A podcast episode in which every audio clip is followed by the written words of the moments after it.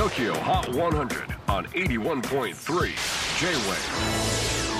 クリス・ベプラーです。J-WAVE ポッドキャスティング TOKYO HOT 100、えー、ここでは今週チャートにしている曲の中からおすすめの一曲をチェックしていきます。今日ピックアップするのは100位初登場カイザクレーブカナダ・カルガリー出身のシンガーソングライターのカイザもともとバレエダンスを目指していたものの15歳の時に膝を壊してバレエを断念。その後セーリングに興味を持ち17歳でカナダ海軍になんと入隊。射撃の成績が良かったのでスナイパーにならないかと誘われたものの女の子ですよ。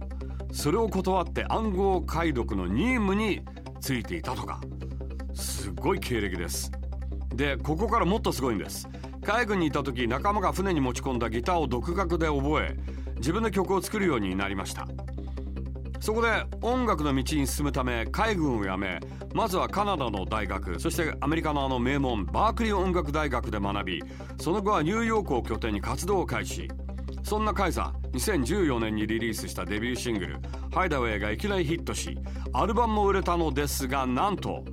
2017年車の事故で脳に損傷を負い2年間の活動休止を余儀なくされました。そして過酷なリハビリを経て昨年音楽シーンにカムバック。前作から6年経ってしまいましたが今年8月にセカンドアルバム「クレーブ」をリリースします。